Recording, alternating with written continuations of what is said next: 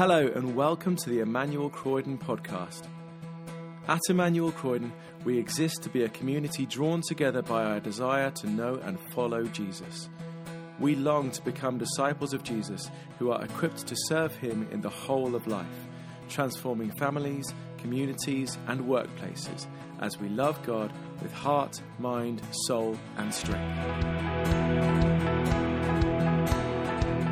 We hope you enjoy this week's talk from the morning services. Thank you for joining us today. Grace and peace to you.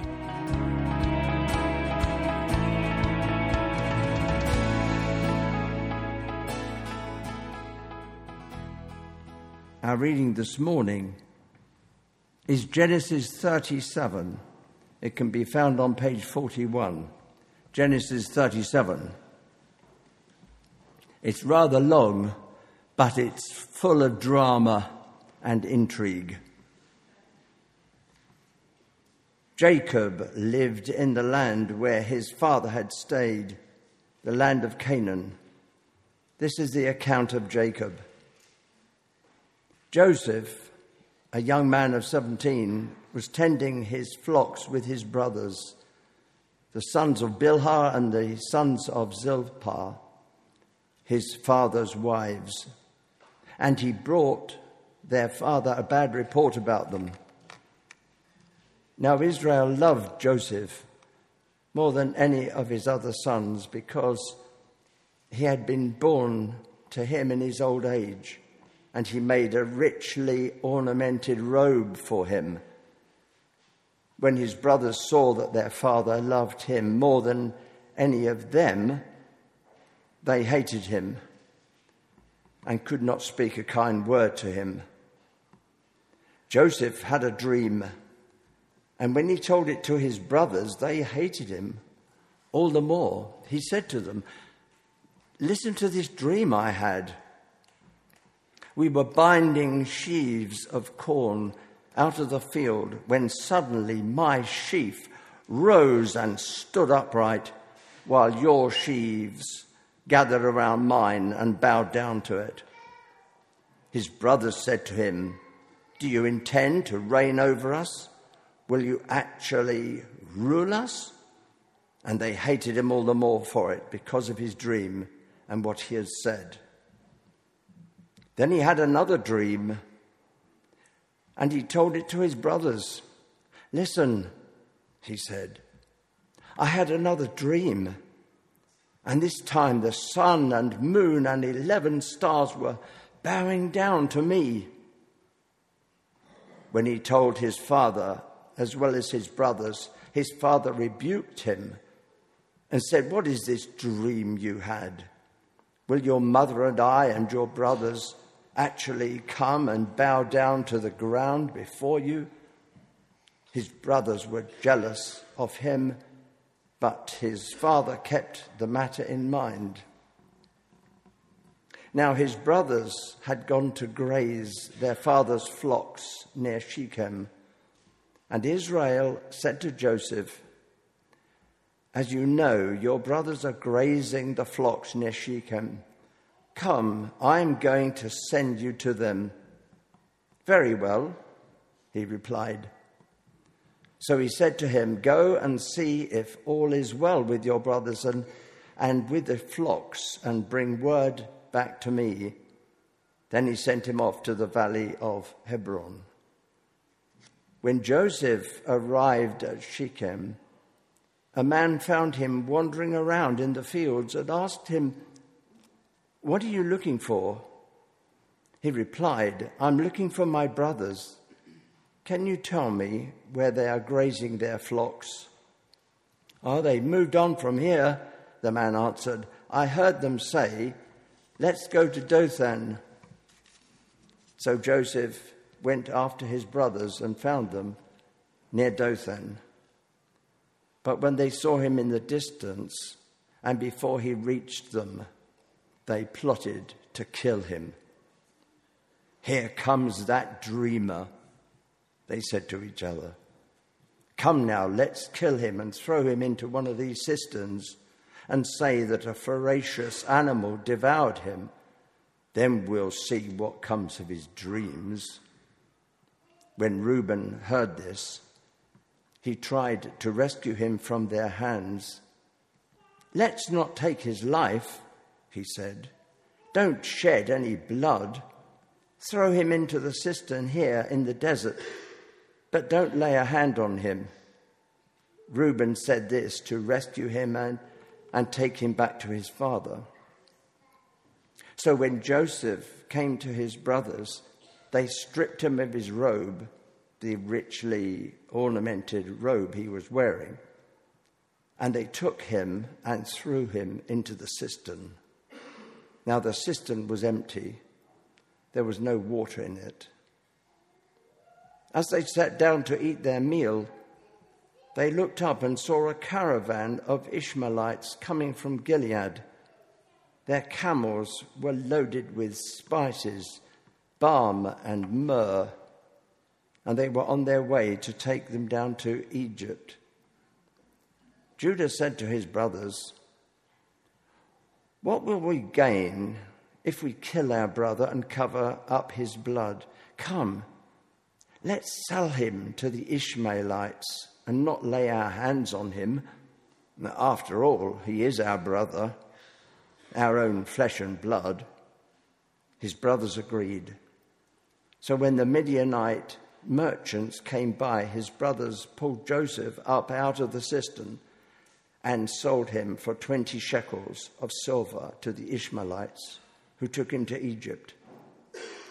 When Reuben returned to the cistern and saw that Joseph was not there, he tore his clothes. He went back to his brothers and said, The boy isn't there. Where can I turn now? Then they got Joseph's robe, slaughtered a goat, and dipped the robe in the blood. They took the ornamented robe back to their father and said, We found this. Examine it to see whether it's your son's robe. He recognized it and said, It is my son's robe. Some ferocious animal has devoured him Joseph has surely been torn to pieces. Then jo- Jacob tore his clothes, put on sackcloth, and mourned for his son many days. All his sons and daughters came and comforted him, but he refused to be comforted. No, he said, in mourning will I go down to my, the grave of my son. So his father wept for him. Meanwhile, the Midianites sold Joseph in Egypt to Potiphar, one of Pharaoh's officials, the captain of the guard. This is the word of the Lord. Thanks be to God. Lord, we cry to you that you would be the one who would redeem and turn around our stories, even when it looks like everything is crashing down all around us. We praise you that you are the one who can redeem and change our stories. In Jesus' name, amen. So, to begin with, I'd like anyone who can reach out to a Bible to pick one up and open it on any page, and then grab a single page like it, like this, hold it with your fingers. This is a message for those of you who feel like your life is falling apart. Our life is like a book. We only live in the page that we're on at the moment. And that page can be absolutely overwhelming. But God sees the whole book. He sees a future where every evil is turned to good, a future beyond our wildest dreams. This is the message of Joseph's story today. We see the page and God sees the book. Let's say that together. We see the page, God sees the book. So let's let go of those pages now, and if you'd like, you can turn to Genesis 37, some of the early pages of Joseph's story. We see three things here. First, we see the page, which is that Joseph's life had utterly fallen apart. Second, we see the book. God has wonderful chapters ahead that Joseph does not yet know about. And three, Joseph points us to Jesus. If Jesus is the hero of our story, the best chapters are yet for yet to come for us too. So, to begin with the page of the present, which for Joseph is the page of ripped up dreams. Joseph's life had utterly fallen apart. We must really try and put ourselves in Joseph's shoes here. Or should I say we should try and put ourselves in his uh, Technicolor Dreamcoat? How would we feel if we were him? Here he is, age 17. Does anyone here remember being 17? When I was 17, I had such terribly, I had all sorts of things going on, but I also had such terribly dark images of who God was. I wish I could go back and speak to my 17 year old self and say, Jesus is so much better than you thought he was at that point. Well, Joseph seemed to be doing relatively okay up to age 17, it seems. But we must really try to enter into his perspective without knowing what comes next. He didn't know that yet. Think of the despair that he must be feeling. His life is falling apart. His brothers are plotting to kill him because they hate him so much. Talk about family conflict. They took his special robe away. They threw him into a hole. They cared for him so little that even as he cried in pain, because that surely hurt going into a hole, and he's crying out for help, they simply sat by and just had a snack. That's how little remorse they felt. Then they even saw an opportunity to make money out of him. So, for 20 pieces of silver, they sold him into a life of slavery and misery. Think of how Joseph must have felt at this point. He'd lost everything. He'd lost his family, his brothers who had betrayed him and sold him, his father who thought he was dead. He lost his freedom to greedy slave traders. He lost his inheritance, his identity, his purpose, his reputation. He had lost his future, his friends, all the hopes and dreams that he thought he had. Joseph the dreamer had become Joseph the hopeless. Everyone seemed to hate him now. His life had fallen apart. Think of poor 17 year old Joseph walking along, shackled by those slave traders, bruised by his brother's brutality, walking away from his homeland. What must he have been thinking? He had no idea about the future that was to come. He was in the pits, the literally pits of despair. Joseph only sees that current page right now. This is the page where all his life, all his life and all his dreams are ripped apart. But still, all along, God sees the whole book. More than that, Joseph realized his own actions had been part of making this happen. God had given him amazing dreams. Instead of treasuring them in his heart, he had boasted brashly about them and angered his brothers even more. Maybe he's wondering can God still have a plan for me after I have been so arrogant and unwise? That's one question that often haunts me, too. I'm so full of sin and compromise and failure. How can God still have a plan for me? Surely I've disqualified myself. We might have been able to believe God's plan if we were an innocent victim, let's say. But what about when we have contributed to our own plight by our own wrongdoing?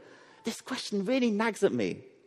But here we see Joseph as a victim of his brother's cruelty, but also of his arrogance and foolishness. And yet, God still has a plan for him. Perhaps you feel like Joseph here today. You feel like your whole life is falling apart around you. And you fear that it's all your fault. And yet, while Joseph only sees this current page, God sees the whole book. God was about to weave all of Joseph's sorrow, pain, and loss, even his sinful failures, into a wonderful story, even more beautiful than that robe of many colors he had. Yet all the while, Joseph knows none of this. All he sees right now is the hopelessness and the despair. And maybe we can relate to that. That moves us on to point two the book Better Than Dreams. God has wonderful chapters ahead that Joseph doesn't even know about yet. We've all been looking at this from Joseph's first person, time bound perspective. Now let's change our view. Let's zoom out as wide as we can. Let's zoom out so far that we can see all eternity. Let's take the perspective of the one who is infinitely wise. This is God's story. This is all of God's book. None of this Joseph can see or understand right now. Age 17, sold into horrible slavery, but all that, just the page. God is the master story writer. He invented the whole idea of epic stories. He invented things like Lord of the Rings and everything like that. Every page is part of the story. Are you the sort of person who likes to look at the ends of books in advance before reading the start? Well, who here likes Harry Potter? Anyone like Harry Potter? A few people. So when Harry Potter, the Order of the Phoenix came out, I was 10 years old and I wanted to read the end first. So I had a look and then just told everyone else to annoy them. Don't know if anyone else has done that. But imagine if Joseph could have viewed the end of his own story. 15 chapters on, he would see himself in charge of all the storehouses of Egypt, saving many people from famine, and saying this to his brothers in Genesis 50:20. You intended to harm me, but God intended it for good, to accomplish what is now being done, the saving of many lives. His brothers had meant nothing but evil to him, yet God had meant nothing but good. He's such a good storyteller that he can even weave all the evil intentions to turn out good for Joseph. Before that point, there's lots of bumps in the road coming up. I won't give any spoilers now, but this is a marathon, not a sprint. Like the Pilgrim's Progress, there's detours, there's challenges on all the way before coming to the end, coming to the homeland. It's not a steady ascent, but a long and winding road. But a road it is, and a road that leads to God's good future. The essential point here is that our perspective is terribly limited. We cannot even see to the end of the sentence most of the time, let alone the page, let alone the end of the story. Yet just because we don't understand something right now doesn't mean that God doesn't know what he is doing. God speak, Jesus speaks tenderly of us as teknia, the Greek for little children. He calls his followers little children at the Last Supper in John 13 33. It's a fitting, powerful analogy. We are loved and cared for as little children. A little child doesn't understand why they say have to be taken to hospital when they're feeling terrible. Maybe they assume their parents hate them and want to make them feel sad by taking them to hospital. But that's only because they don't understand that bigger picture. And we, compared to God, are just like little children. Think like a one year old in terms of understanding. We don't understand any of that bigger picture. We can't even read the book yet. So, no wonder we can't understand atomic physics. But little children can know one thing that's even better than adults, and that is that they are loved deeply and wondrously.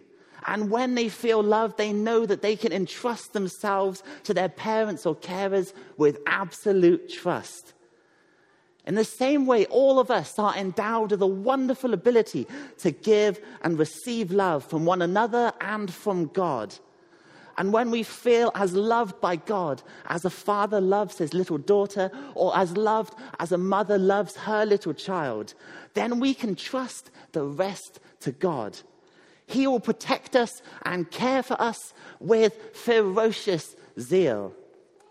Joseph, like a little child, doesn't see beyond this horrible page of his story. But he is going to gradually learn to trust more in God as the next pages unfold. Because what's coming up in God's great book is absolutely wonderful. But does this apply to us? This is where we come in. Last point if Jesus is the hero of our story, the best chapters are yet to come for us as well.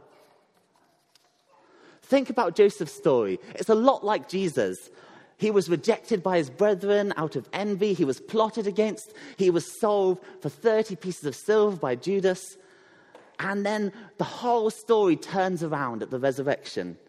When you're reading the Gospels, the phrase that really stands out is, they crucified him. Three words in English, an unfathomable pit of horror and desolation, isolation and agony for our Lord Jesus. This page of his story made him sweat drops of blood in anticipation. On that page, it seemed like all was lost forever. But oh, how glad we are that the story didn't end there. Jesus' cosmic, glorious book of everything involved him being raised to life forever. Then the church is born at Pentecost and into Acts, into the first millennium, the Middle Ages, the Reformation, dawn of the modern era, through to the turn of the millennium, all the way to 2022. His book contains the page of every one of our lives, not individual books of one per person, but an inconce- inconceivably intricate and imaginative epic of every human being's story all woven together. Every plot, he- every plot thread, every connection, every hint being written by God, the master storyteller, into a story with a happier ending than any other. And the hero who turns it all around is Jesus Christ. Then, to reassure the cynics amongst us, he gives us unshakable promises like this one. Romans 8:28. And we know that in all things God works for the good of those who love him, who have been called according to his purpose. This is a sure promise for everyone who makes the Lord Jesus Christ the hero of their story. He will work all things. That means all, all things, the good and the bad, for good.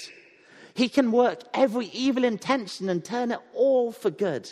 He can even redeem our failures and our mistakes and our sin and bring a brighter future out of all of them.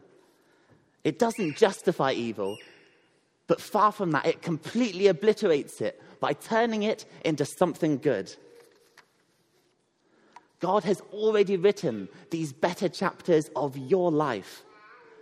All the powers of hell could conspire a plot together and vent all their wrath on you, yet God could still turn it all into good. His narrative construction is infinitely wise and overwhelmingly beautiful and tenderly loving. What's the end of the story? Well, here's a glimpse from the second last chapter of the Bible, Revelation 21. This is the end of all of our story. And I heard a loud voice from the throne saying, Look, God's dwelling place is now among the people, and he will dwell with them. They will be his people, and God himself will be with them and be their God. He will wipe every tear away from their eyes. There will be no more death or mourning or crying or pain, for the old order of things has passed away. We see the page, God sees the book. What a glorious end. The more that we, like little children, know for sure of the good and the loving intentions of Jesus towards us, the more we can throw ourselves completely onto Him, trusting in His unwavering love, the more we can take Him to be our hero, our story's end, our everything. The more we can see how, at the end, when we look back on all of our lives in that new creation, we can all cry out, It was worth it. All those pages of sadness, they were all worth it in the end. It was all worth it in the end. Jesus says in this last chapter of the whole Bible, I am the Alpha and the Omega, the first and the last, the beginning and the end. Do we let Jesus come into our story to be the hero, to be our beginning and our end? And then, do we dare to believe that no matter how bad the present page, there are better chapters for all of us that He has written ahead. And as the band comes up now, let's pray. Lord Jesus, we praise you that you are the master storyteller who can weave every thread in our life, who can weave every horrible experience, every horrible page, all dark words, all horrible sentences. You can weave them all together into such a good picture Today, we choose to trust in you that you have a better future ahead of us. Even if right now looks impossible, even if right now is so unbearable, we believe that you have a better future for us. And we say thank you for weaving our stories into your beautiful eternal story where we will all be with you forever. Amen.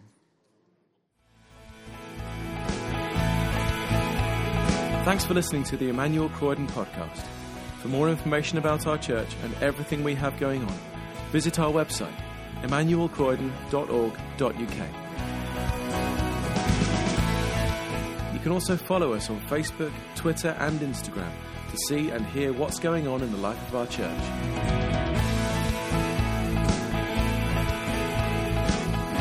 God bless you and have a wonderful week.